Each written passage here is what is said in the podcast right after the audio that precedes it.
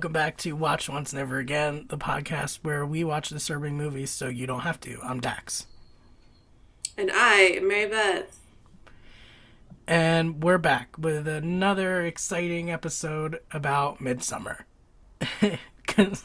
This movie that we're covering the director's cut. Um, so if you didn't already listen to the first part of our Midsommar, uh, it's not a series, I guess. um, Discussion. Yes, thank you. Um, then go back and do that, and then listen to this one. Um, this movie's long as hell, so it requires multiple parts. it's like almost three hours Correct. long. Correct. Correct. So, But um oh my god. So we we left off last time talking about a million different things and not being able to talk about everything because there is so much to talk about. But I know that I guess I think maybe this time we can start talking about um toxic relationships. We we talk we like like danced around it most of last episode and then just like never actually talked about it. yeah, um, we were really on one last episode. it's Um, fine. yeah, well, let's let's start this out by talking about how Ari Aster wrote this about a recent breakup of his, or it was influenced by a recent breakup. Also, I'm sorry once again. th- All the dogs in the neighborhood, it's like fucking like they all turn into Cujo as soon as I'm recording. Under, Um, understand. um anyway he was inspired by a breakup of his and um Midsommar is what came out so um that's You know, interesting so, sometimes I wonder why people admit these things to the public. like I I mean, understand he- being he didn't honest. I to. understand. Like yeah, and like I understand being honest about that, but then like and uh, we already are like Ari Aster, what the fuck? And then he says that and he's like you're like so which one were you? actually it's funny you should ask because in an interview with i think vox he he said that he's been on both sides in the relationship and that the movie definitely is supposed to align you with Danny and um, he wants you to see both their perspectives but he wants it to be harder to understand Christian's perspective and it definitely is because he's such a shithead and that's on purpose. He he said that he has been the person who wants to hold on desperately to this relationship that isn't working and he's also been the person who's afraid to leave and so just kind of clings on to the rela- the relationship like in a limbo state. okay. And honestly, like Huh. first of all, I don't think that he had to admit that. Like it was very obvious that this came from a place of experience. Yeah. Um, but I think I think that's good to say. I my thing is that anybody can be the toxic person in a, any given dynamic. Like I don't think there's anyone who doesn't have it in them to be the toxic person. So I actually Yeah. like that he admitted that and is like, yeah, I was the shithead and I've been the person on the other side of the shithead and both of them suck for different reasons. It doesn't seem like he's like excusing anything that Christian does. In, in fact, it seems like he's really anti uh anti-Christian the character if anything. Yes. I think more people should admit that they were the toxic person. Why not? I do too. I think people are too nervous to ever like say that they were toxic. And like I also think and this is something that I've realized in going to therapy and taking care of myself is that like I I, I am on Danny's side here, but Danny Danny's behaviors can be construed like there is a world where like that is that is displayed as more toxic. Like I have lived phases of my life where I have been like really, really depressed and I have become like a monster that uses my mental illness as an excuse. And I have had plenty of friends do that. And it's like really, it's way easier than I think people want to admit to slip into that kind of toxic behavior. And it also isn't always as like obviously toxic. You know what I mean? Like I think that what this movie gets at is like the nuances of like toxicity and codependency and how when someone says you're toxic in a relationship it doesn't necessarily always mean like they're doing the worst stuff but they're doing incredibly harmful stuff that might not always be so obvious which i think is what got me watching this because like i have been the girlfriend who is like crying and is like not like the girlfriend who does in fact use some stuff to kind of manipulate. I've been that person before. I'll admit that. When I was a younger, more immature person. I've been there. So Do you think Danny does that? I, I don't see it. I mean, I, I'm saying I can see a world in which that isn't reality in the movie. I'm not saying she does it in this movie, but I'm saying that like there are Hmm. hints of that that the movie could have taken that route. Because I, I think there is there is an air of like codependency here. Like she, I I do think that she is part of the problem. I don't think she's like, but I think it's because they're both in like a really bad situation. They both don't want to let go of the relationship, and they're both like kind of living in a state of passive aggression like not sure how to talk to each other about their feelings and not and i think that like that breeds bad relationship dynamics Yeah, I could see that. I it just for me, just based on the movie, it seems like she does try to talk about her feelings and he kind of just shuts her down. And it's not like she's not doing any work. She does have a therapist. She calls a friend and is like, "Hey, like can I run this by basically like can I run this situation by you and you tell me if I am being the worst?" Cuz she's trying to convince herself she is she's like, "Oh, I lean on him too much," and her friend is like, "Uh, he's your boyfriend." So, I don't know. Like, I agree with what you're saying, and I think that um, that's definitely a possibility for anybody who has mental illness. Um, it can get to a point where you are using your mental illness as like an excuse for not working on yourself or for any bad behavior. But just based on the, what we see in this movie, I don't see it with Danny. I think Christian just really doesn't understand what she's going through at any given point. And yeah I don't know. and i mean i mean I, again i'm not saying that she exactly does this but i just see kind of whispers of of like myself and some of the stuff that she does that i can so that's kind of where i'm coming from with that I can see that for myself too. I remember in high school being the person who lost family members, or, you know, I was dealing with gender stuff or whatever. And I would cry to my high school girlfriend. And sometimes I look back and I'm like, I think about our dynamic, and I've gone over this in therapy, so I won't go over it too much. But um, I think about our dynamic, and you know, we don't talk at all anymore. There, were, there was like a period of like ten years where we were pretty good friends, but we don't talk at all anymore. And I look back, and I'm like, yeah, that relationship was really traumatic for me, um, for like myriad reasons, but on their side, it was probably a lot to deal with me. And I mean, Christian and Danny are a little bit older, but not by that much. Like when you're a grad student, you're what, like 22 or 20, maybe 24, right? depends Yeah, I think it, Danny's. it like does depend yeah, well, yeah. i went older Yeah, I'm still not done my bachelor's, so um, and I'm 31. But um, typically, you're like around like 22 when you go into grad school, and um, Danny's a grad student. Christian's a PhD candidate. I, I, I think somehow. I wonder how he got in there, but yeah, anyway, I digress. I'm just saying I can see what you mean, and you know, from both perspectives, like trying to help someone when you don't have the skill set to help them is oh yeah it's, probably just as difficult and maybe not as traumatic, but um, traumatic in a different way as, you know, it is being the person who needs the help.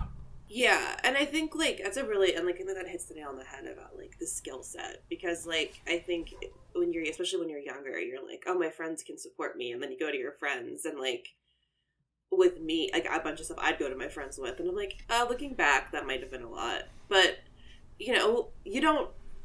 It's hard to like put because like Christian is a bad character, but I still think that Midsommar does depict codependency in a really interesting way, Hmm. um, in a way that I think is like an important way to see codependency and that like again he still like the way he handles the like that whole dynamic is absolutely shit. Like the way that he kind of treats her especially after the death of her sister and the way that he interacts with his friends like he is i think what he thinks is trying.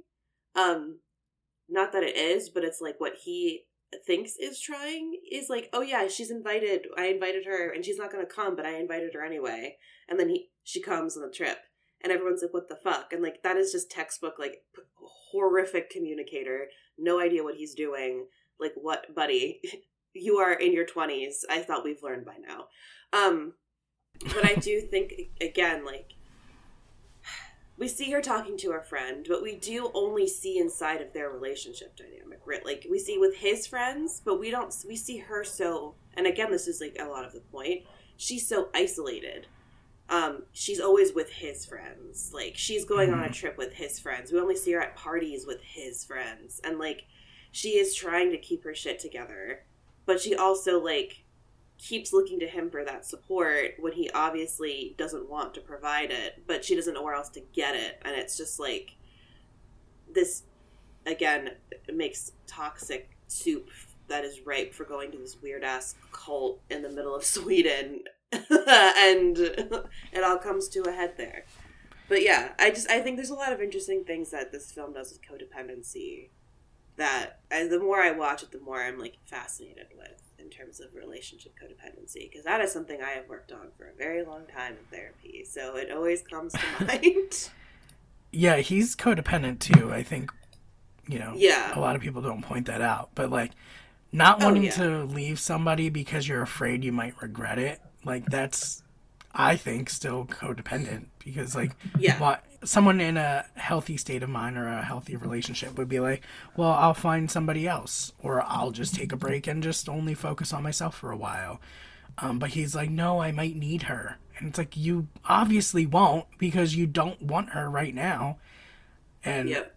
like, you know what I mean? it's like it's it's got that vibe of like insurance policy shit of Yes. like well like well, well i might need her if no one else wants me and like i Right. i have been the girl that has been like oh well he'll yeah i have been that person where like i'm he'll the the, the man i was dating like well but what if no one else wants me like and i don't want to lose the one person who will like it's a really horrific situation to be in emotionally when you are the person that like is the backup option Yeah, that it that's really rough. Anyway, yeah, I was the backup option for two guys. It was bad.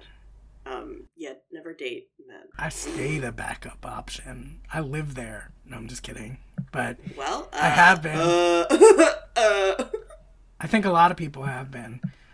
Yeah, I want to um, talk about something that you kind of pointed out, where you said Christian might not realize he's doing it. I think he does know what he's doing. In that argument they have, where after the party, where you know he his friend accidentally reveals they're going to Sweden in like two weeks or whatever, and Danny is like, "When were you gonna tell me that?" and he literally flips the conversation around so that's her fault. Like even the camera does it. She's mirror like the mirror shows the conversation flipping so that actually she's in the wrong, even though she's not. But Christian wants her to be in the wrong. And like gatekeep, girl boss, Yeah. but with Christian. yeah. And then finally, you know, once the argument kind of simmers down a little bit because she is like, no, no, it's my fault. You know, I, I'm sorry. I was being like emotional and I, I want you to go. I, I'm not upset. I, I was just confused. And, you know, once she kind of takes the blame, then they sit down on the couch and he's all, well, I was gonna tell you, but I wanted it to to be romantic, and you ruined the surprise. That to me feels like he knew what he was doing that whole time, and he knew that if he kept pushing the issue or pressing her buttons, that she would eventually think all of that was her fault. and then um, he would be able to further pin it on her um, by like giving the excuse, "Well, I was gonna tell you," and make it a romantic trip. I don't know if he says for her birthday, but like it could have been. fucking romantic trip with her his grossest dude friends.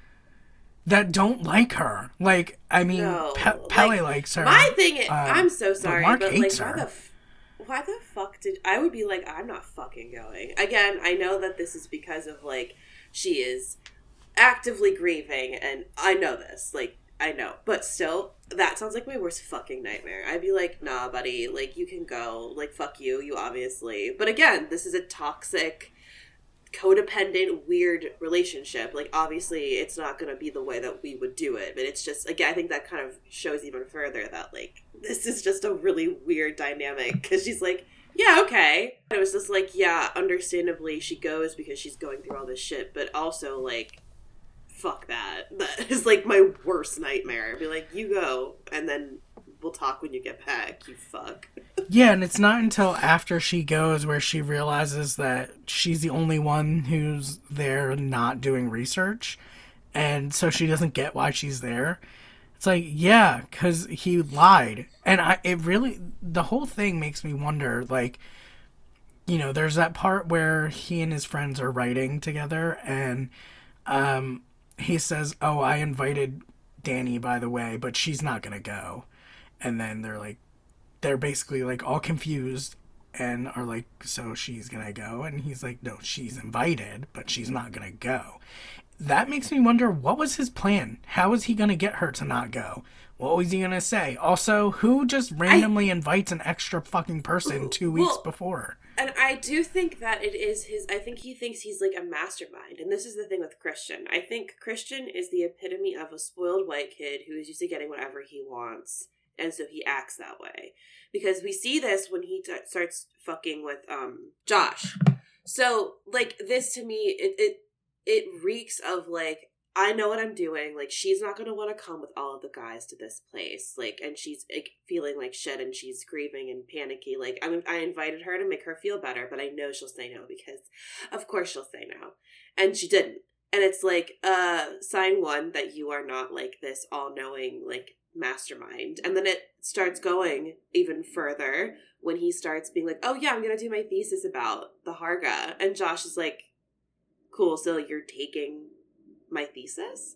And then he just starts acting like, oh, it's fine, I can do whatever. Like, he's got this entitlement that I think he that he he believes kind of keeps him safe, and then it doesn't. Ha ha ha. But I think that kind of goes throughout of him thinking he knows what he's doing and that he can kind of walk through life and make these decisions. And then, surprise, bitch, you get put into a bear. that scene with Josh always really sticks out to me, especially because in the theatrical cut, um, the part where they discuss the thesis in the car is cut out. So Uh-huh. in the in the director's cut, Danny asks Christian like, "Have you figured out your thesis?" And he really like passive aggressively is like, "Well, as you know, I don't know what I'm doing." So like basically, no, I didn't figure it out. And he's so like, oh, I wanted to punch him in the face, but that just highlights later on when he tries to act like Josh. He tries to basically do to Josh what he did to Danny earlier earlier in their argument, where he tries to turn it on Josh, but Josh isn't having it. So Christian is basically like, well, you know, I was inspired and you I never said that I wasn't going to do this basically. And Josh is like, "Are you fucking kidding me?" In the I th- I feel like in the director's cut the argument between them is a little bit longer. It is because there's a really funny line about JSTOR, Yeah, you didn't even know how to use JSTOR. which is like iconic line forever and ever. Amen. Um, Yeah. I also I so I saw this when I was in grad school too. So like I mean I didn't see that the cut the like that cut, but it just made me laugh watching the whole grad school like debacle like PhD stuff. It made me laugh that part, but. Yeah, they have a longer fight where he basically Josh is like basically saying like, "Cool, so you're gonna benefit off of my work." which I mean, like the not so sub subtext here is like you're going to benefit off the work of a black guy who's doing all this research and is putting himself in unsafe spaces and going to benefit off of it. Um, fuck you. and he Like- outright asks, he's like, "Why are you even in academia?" Which is a great question that I've been asking this whole time because he doesn't know I what he's doing. that. Why I? yeah, same. but he has no idea what he's doing, no direction. You never see him really working on anything.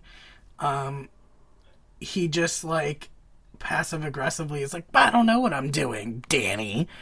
You know? Yeah, I I really like that scene because it not only highlights how Christian is benefiting off of Josh's research.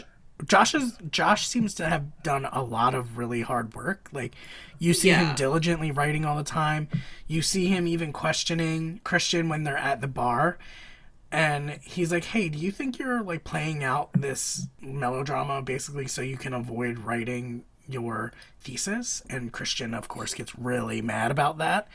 Which you only really ever see Christian get mad at Josh. Interesting. Because of another thing that I'm going to say. The other reason why I like that scene is because I think that really makes it clear in the movie that Christian is a stand in for colonialism.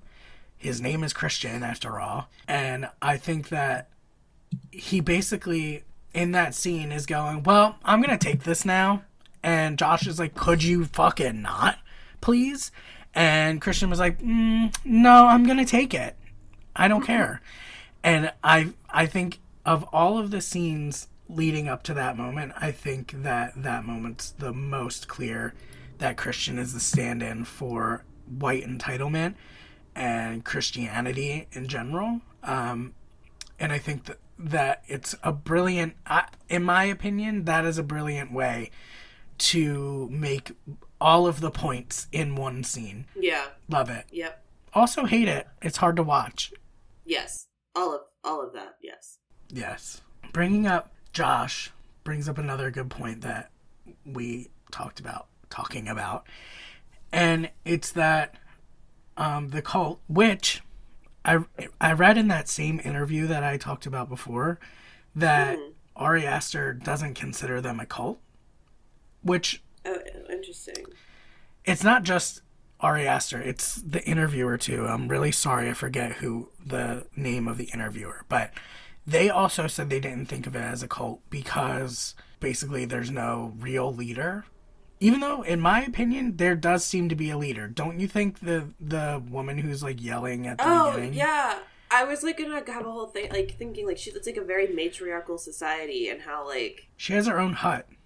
Yeah like, there's like these illusions of like guys you know seemingly like they're in power but she is the mat. like that woman is kind of like she's always the master of ceremony she's always giving the speeches she's always like leading people to the next activity like i definitely thought that she was the leader 100%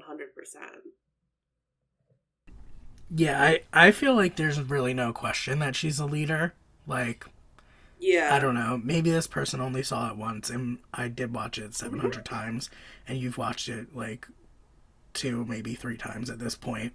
but anyway, it's a racist cult, right? So you would think they like Christian. Well, I think, but like, yes, but I think that they don't. Because, so I was thinking about this a lot with, um, like, re-watching it and f- focusing on Pelle and, like, how they have to bring people in because they're such a small cult or a small group, a small commune, whatever. And they're like, oh, we have to bring people in. And, like, we obviously learn more about why, but it, because I have a lot of, like, my thing is, obviously, in my eyes, like Danny was meant to come and this whole thing was meant to happen for Danny, in my opinion. Like this, then going again with the inevitability that we saw with Hereditary, I think that like the ending of this speaks to like, oh, they had these grand plans for her to begin with, and that makes that made me think like, okay, so they're looking for, and they always talk about a May Queen, and I do have a question because they say like, okay, this this certain ceremony only takes place once every ninety years, but then there's like a wall of May Queens. So I'm confused about like the frequency of what's happening and like is she a different kind of May Queen versus the other May Queens of like the pictures we see on the wall or are they trying to throw people off? I'm not sure, but that that part kind of um, trips me up watching this. But I do think like he's obviously like they're bringing. I think they are focusing on bringing women into this cult specifically or this commune specifically. Obviously, they're bringing in men, but all of the men that we see plus Connie, R.I.P. Like are used as sacrificial lambs. So I think there's something interesting here about like wanting to bring women specifically into this group from out the outside. Yeah, they they kill all the dudes. It's just weird to me that they don't. They seem to like dislike Christian. I guess Christian just sucks in general. Like he, even when the uh, Rubi Radr is like taken, he's like, we do not associate with Josh as friends or collaborators. It's like, okay, dude. even Danny's like looking at well, him like, what is wrong with you? And they're all well, like, yeah. uh. Well, one, he sucks, but two, I, I do think that I do have again. This is not substantiated, but I get the vibe that Pelle had kind of like maybe given some heads up about what is coming, like who is coming and who he is bringing. And I just always got the vibe that like they kind of knew that he gave them a heads up about like the dynamics of some of them. Not like full on like who is who, but like like breakdowns entirely. But I feel like they probably already had a vibe of like we don't want to like Christian because we want Danny, and so like yeah, their goal is to separate them and make and separate them. Yeah, exactly. I think that's confirmed though, because um, in the beginning when it shows the like tapestry thing, you can see Pelle in the tree like as a Pied Piper. He's literally like playing like the little flute or whatever, and um, all his friends are like being led to the Harga. Uh, yeah. So well, yeah, but it's more like I guess like thinking about like the what they like what was communicated, I guess. But oh, I see for, what you're saying. Yeah, like obviously he led them there for that, like that I know. But I'm saying like communicated to the group, like to hit the rest of the Harga ahead of time about. not making any sense. I see what you're saying though. I also wanted to bring up the time they say this happens every 90 years and not only is there like a wall of May Queens, but everyone knows exactly what to do. Like, how do they all know what to do? It like mo- none of them were alive, right? None of them were alive ninety years ago. Yeah, because um, they all did. They die at the age of seventy-two. Like they all die. So. So how do you yeah. know what to do? You're lying. You do this every year.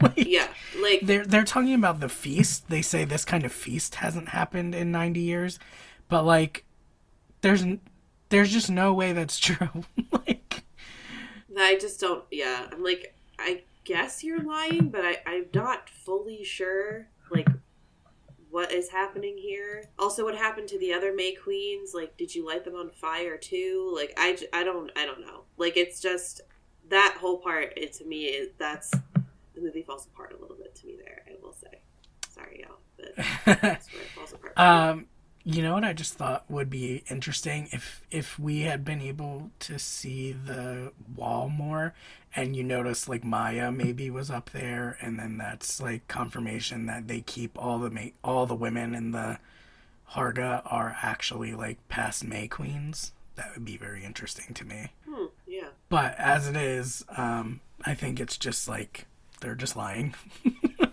yeah.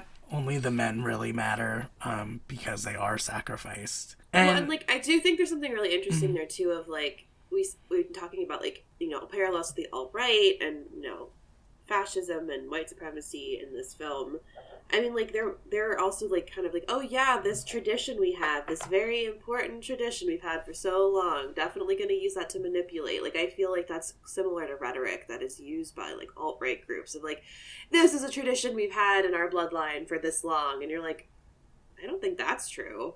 But it's like they they rally they they kind of and I'm not saying that they actually believe that, but they're kind of mirroring that language to kind of make it seem authentic. You know what I mean? Like, oh, if I say it's an ancient tradition, there's an authenticity given to it. and there, therefore it's a lot harder to like refute the fact that it's legitimate because it's been an ancient tradition around for so long. And if you say it's an ancient tra- ancient tradition or just you know a part of their culture historically or something, then there's like kind of an excuse given when it's problematic or you know racist. so for uh, for the Harga, you're talking about the Ättestupa, right? Yes. Is that what you're talking about? The problematic thing? Yes. Although it's, I guess that's not problematic. It's just like fucking. I, I don't even. I, I mean, I'm I'm also saying just like all of their thing. Like I'm saying like the whole situation. I like, see. all of the like oh yeah this is just it's been around for centuries it's been around for like everything about the whole like all of their traditions are like oh they're definitely like just ancient traditions that we can't abandon like all of it is like that like the ättestupa Yeah. is obviously fucked up but like as it progresses you know what i mean like that i feel like it gets even more sinister the further it moves along into it's not just old people killing themselves. Also, like every person who hits 72 has to do that. Like, fuck that. like, has to jump off of that cliff. And they all look not happy. Like, they love, they're so excited to do it. I'm like, those two people do not look happy to do that. Like, I don't know. Maybe I'm projecting, but there's not an ounce of excited excitement in the eyes of either of those people. I know. Yeah, I I find that interesting too. I also I read at some point somewhere that they're supposed to look like Christian and Dani when they're older. Oh, didn't get. Uh, mm, I actually do see it now that now that I've like I saw that when I look back I'm like she does kind of look like Dani a little bit if she was older. uh, I don't know if I buy that one, but that's okay. anyway, That one, mm, I don't know, but that's Um, that's fine. I totally see what you're saying. Yeah, it's like, well, it's not our fault we had to kill all the people of color. They just so happened to be the ones killed first, but it's tradition for us to kill all the men, obviously. It's tradition or history for us to have these, like, uh, Confederate statues everywhere, like, as an ode to slavery, basically. You know, I see what you're saying, and it is really similar uh, language being used. And like I said, it get when you say something's historical, it's like, well, it's not my fault. I'm in the year 2022. It's not my fault that uh, they did this thing, but it is Yep. it is historically accurate and it's historically important. So we have to keep this statue up. But I didn't do it, you know. But it's like Yep. you're upholding it, you know. Yep. anyway, what's next? I don't know what is next. Do we want to talk about the ending, or are there other things we want to hit before we get to the ending? we can get into uh, what we can call good for her question mark. Good question mark. So, do you want to start that off? Sure. Well, I mean, this whole thing, like we've talked about, this whole the toxic soup, chaos soup. This whole movie is just like one big swirling mass of like no communication, of a lot of emotions, of a lot of grief, of us seeing Dani go through so much shit, and she's trying to keep it together, but her boyfriend like doesn't care, like will not for the life of him support her she's doing her fucking best. There's all this weird shit going around, and she is crowned our May Queen, and we see her basically make the decision to set her um, her boyfriend and ablaze, and also his shitty friends. Um, well, they were already dead, but regardless. Um, so you know, it's this whole thing where it seems like at first she is getting her revenge. You know, she it finally seems like okay, she's getting she's getting what he like, he's getting what he deserves for how he treated her this whole movie, and she is like living out that fantasy we all have of setting our terrible boyfriends on fire. Is like a very like kind of like very basic way of thinking about what is happening here. Is she is like finally free of the grasps of her toxic shitty boyfriend. And you're like yeah good for you. I um but i mean like yes and no i guess i think like good for her is an incredible subgenre like it's I mean, now it's real of like women getting women basically being like fuck you and destroying dudes or like getting revenge. It's kind of like an umbrella term with good for her because I think it can be applied to like so many different movies. Like ah, Jennifer's body, she eats boys because they're all terrible to her. Uh, good for her. Carrie destroys her entire prom because everyone bullies her, and her mom is an evil bitch. And here it makes sense because you know we're saying good for her because she gets rid of Christian. I think it's a little bit more complicated than that with this one too. It's always, but it's always more complicated than like good for her because it's obviously like a reductive way. It's like seems reductive, but also is an incredible way of being like, yeah, bitch, like get what's yours, get what like fuck these guys or people that fuck with you, and like, you know, live your life without people being terrible but it's a little bit more complicated here when we have like those layers of like white supremacy and the alt right like going on with it too with this ending. I think. Well, that's the thing. Like Ari Aster has said he wants you to be able to see this movie on multiple levels. So I I guess I just don't understand why people like people like the good for her subgenre, and so do I. I don't get why this movie very specifically is held as like if you think good for her, you're a stupid bitch and like uh like you know what I mean? Like people yeah, think you're think problematic for that and it's like you can view it on multiple well, levels. I mean like it's such it's it's it's such inter well one it's men feeling threatened by these kinds of movies and by women, especially like particularly like women and non-binary people being like, yeah, fuck that. Like, need, a lot of the times in the good for her subgenre, it's a woman like killing or getting revenge on men, and it's such a threat to them. But this movie specifically, I think, is like seen like that, and like you said, like the vitriol online about this movie specifically versus like a Carrie or a Jennifer's Body is I feel like Chris. I don't think as many people see Christian as a villain. I think that in other movies, it's easier for people to see the man as a villain, but here Christian, like, I think the way that Christian is depicted is much as a little bit more nuanced than what we usually see, and I think that people are like, he's not that bad. Like, that's not fair. He's not as bad as all these others. And I'm like, uh, well.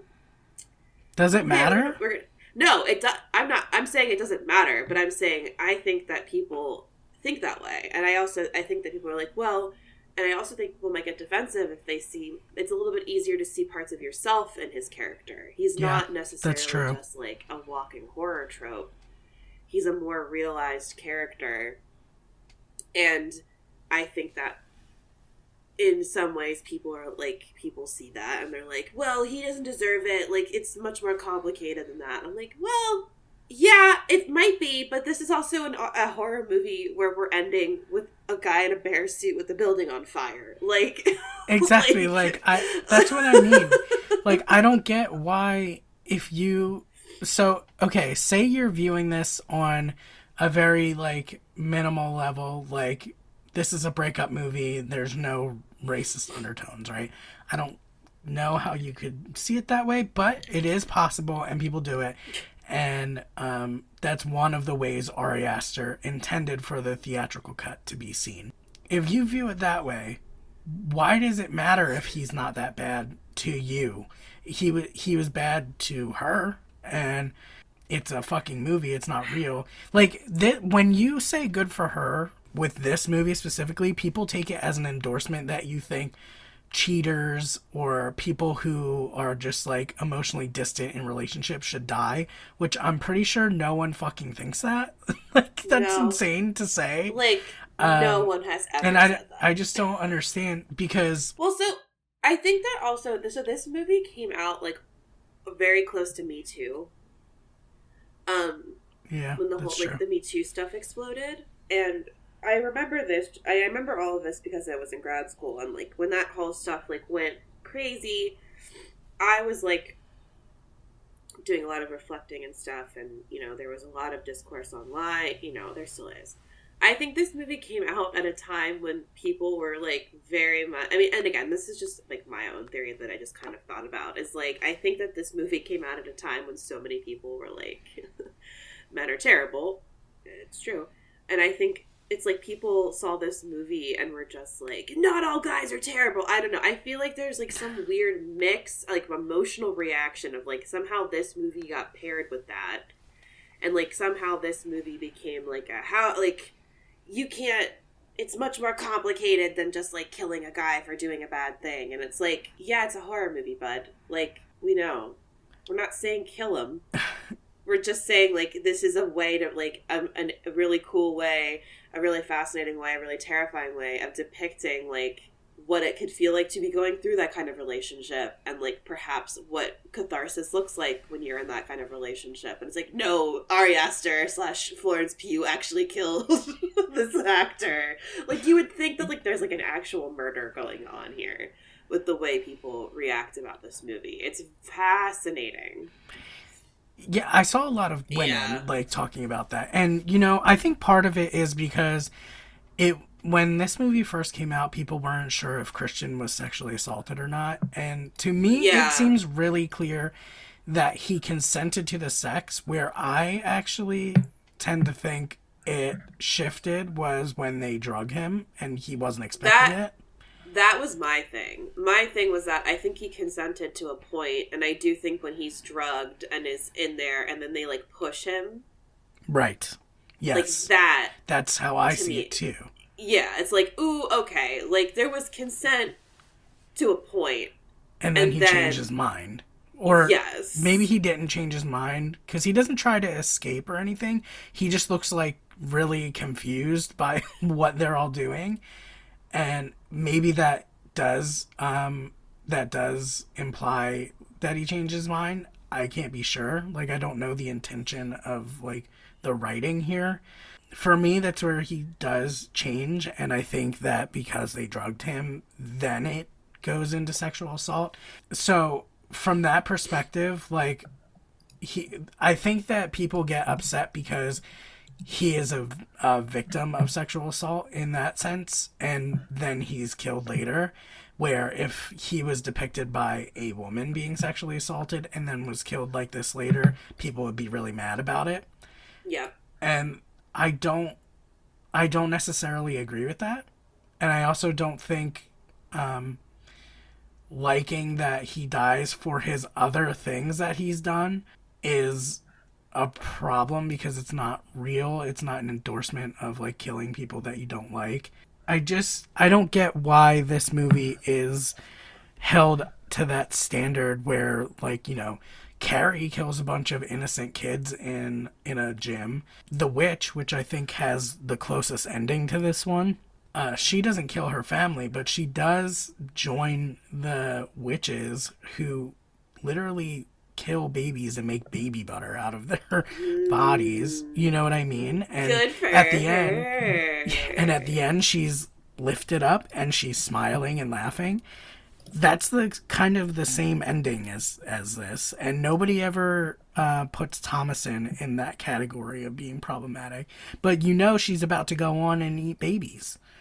You know, I, I just don't I don't get it. I think I think I think probably you're right that people see parts of themselves in Christian and it makes them uncomfortable. Yeah. Like, oh, so you guys all think he's terrible and should just die because he's terrible? Well, I'm ter- I was a little bit terrible at a point. What should I just die? It's so like no, no one fucking. And I think that. that's the thing. I think that Christian is one of the more like more nuanced depictions of these kinds of characters. You know what I mean? Like again, like I feel like in a lot of these like good for her movies, it's a little less complex and that's not to say that's not to say that they're not complicated movies but i think like the black and like there's i don't think it's great like especially in the context of it being a fucking horror movie. I i think that obviously the harga are the bigger villains but christian is about like christian is also like a sub villain if we really want to like put those labels on it But again, I think that people, like you said, see themselves in this character and see a character that's perhaps a little bit more realized than they've seen in a movie like this before. And they're like, wait, you think I should die? And it's like, no. no, read a book. Like, touch grass. Like, that's not what we're, like, that's not what's saying. And if you think that this is like a full on happy ending of a movie, then like, you're insane. Right. Like, but also, not meant- why not? Who cares? yeah, like, it, Ari Aster hasn't like put out like a hit on you, and like there isn't like there isn't like a hit out on all of you. Like maybe it's just used as an as an opportunity to reflect on your own behavior, rather Right. than like And show your whole asshole to everybody. and in that same Vox interview um, that I was reading before, Ari Aster does say that Christian actually is the main villain because he's the main antagonist to Dani, Yeah, and the whole thing is about Dani. So when you put it in that perspective, it's like, sure, kill the villain. You know, I don't know. I maybe I just don't like hold on to. I, I just don't hold movies to that standard where I think they need to be teaching me a lesson or need to teach Yeah. anybody a lesson. Like, I, just watch it. Yeah, and I- it is that- what it is. Go for Like, it. The chokehold that this fucking movie has on people is confusing to me. I, Yeah. I know you love this movie, and I like this movie okay. I like it a little bit more watching it this time around. I just think that people take it way too seriously. I think it's mostly the people who don't like it who take it. no, it I know. seriously. Well, yeah, I think so. And it's just like this movie's ex- this movie's this movie is so fucking exhausting. Like I never want to hear about it again. I'm Mm. sorry, but like it's so. I just feel like people are so fucking like up this movie's asshole, like to be to like find something wrong with it or to like yell about it, and it's just like shut up. I've seen people who don't like this movie or don't like Dani call people who dress like the Harga like stupid, like idiots and stuff. Like I, I think And like, look, I had a fucking bridal shower that was midsummer themed. Like, I don't have much room to talk here. I like, I will admit that I did do that because I was like, yeah, I like the like, it's funny, and why is it stupid? It's a cool aesthetic. I saw someone say that if you do that, you're a Nazi, and then I felt No. really, really embarrassed. No, you're fucking like, not. Oh god, You absolutely aren't. There are plenty of pagan like things that There were no symbols. It was just flower crowns. I promise. yeah, there It's there are not that. plenty of like do people think the wicker man is you know a racist cult they don't have any black people either no one ever goes around saying oh you're a racist if you love the wicker man like you know what i mean You never, you never know. But no, I, it's not. It's definitely very much not like. Yeah, no, I know what you mean. That's just so Yeah, wild to me to just throw that around be like oh if you dress like dani who is an iconic character at this point she has an iconic look to her if you dress like that you endorse killing men for being slightly bad and also I mean, you I do. are a racist. That's so wild to me to even like go there with that. Like, I I don't know. I just don't hold movies to that standard. Like, I don't think they need to teach everyone a lesson. I think if you want to learn a lesson, Google is free. I don't know, but you know, it's just it's just a piece of art, and it got you talking about it. Yeah, it's true. So yeah, fuck it. it's exhausting. It's like just every the fucking discourse around this movie is so exhausting. Like I, it's disturbing. It definitely is. It's disturbing in its subject matter. It's disturbing in like a lot of the things it does. The imagery is really fucked up. I still think Hereditary is more fucked up in this movie. yeah, I just think the gore in this one is more surprising. The gore is more surprising. I wish there was more because I love gore, and I think that like the face smashing was really good. I kind of hmm am a fucked up little bitch and wish they had showed us him skinning Mark and grabbing his face to where. I do wish there was more gore, but that's okay. That's I just don't. my own personal preference, and that's me. I don't think I don't necessarily think the movie is affected by it. I just like more gore, so that's Right. person. That's personal. I, I agree with you. I think it's a little bit more like visceral. Um, Yeah. and I think it's like the scale. The scale of both are like if you really think about it like hereditary it seems small scale but like the implications are really big. Like if you were if like yeah it's one family but like the implications of like Paimon being back on earth is like a like okay apocalyptic. But with Yeah. midsommar it's like it feels like a larger stakes but then again like nothing really it, it, it kind of just ends with the fire as far as we know. Like what does dani do now? Like is nothing She's just what part is of it. gonna yeah like Yeah, it just affects their cult. yeah there's no like real it's interesting how like it feels like the stakes are small than large in hereditary and then in this it's like those stakes seem even bigger but like actually it's kind of done at the end like there's nothing Yeah, because they depend on not being found out. yeah there's no like okay a deity has been awakened there's no like you're not pleasing a god it's more just like cool welcome to our group you killed your boyfriend Yeah, Or- now go make a meat pie. yeah go make a meat pie and put your period blood in someone's orange juice Yeah. like Oh god. yeah. I my favorite fucking part of this entire movie is the visual like obviousness that that Christians drink is like a redder color than everyone else's. And it's like, and we've you've, you've gotten like the visuals beforehand of like women putting their period blood in in like food uh, for spells. Like this visual kind of thing has been established throughout the beginning, and we see his cup that red color and everyone else's isn't. And I when I first saw this movie, I was like, no way she perioded in his cup. And she did. And I was like, damn, this movie rules. The fact that put the they're just the she puts her food. pubic hair in the in the I don't know why the period blood thing freaks me out more, and that's my own thing to interrogate. But just I like hate imagining her just like I would just leave. I would just left. just just pouring Like, her demon what, I'm cup done cup. I'm sorry. Gotta get my money back. Anyway, yeah. Well, I think that about does it for Midsommar Part 2. I don't think it's going to be a three parter. I do want to read some of your emails because we got a lot of pretty good emails for Hereditary and for Midsommar. So maybe um, when we start our next series, we'll do that. Yeah, we can do like a yeah. So thanks everybody for listening to our series on Midsommar. Um, if you have any questions, comments, observations, thoughts, and prayers um, about Ari Aster or Midsommar in general, you can send us an email at wonapodcast at gmail.com or you can and or follow us on Twitter. You can DM us at Wona Podcast. Uh, you can also follow the two of us on Twitter. I'm at MB McAndrews. And I'm at Daxy Bobbin. Uh, so thanks everyone again for listening, and we'll see you next time. Bye. Bye. See you in 90 years.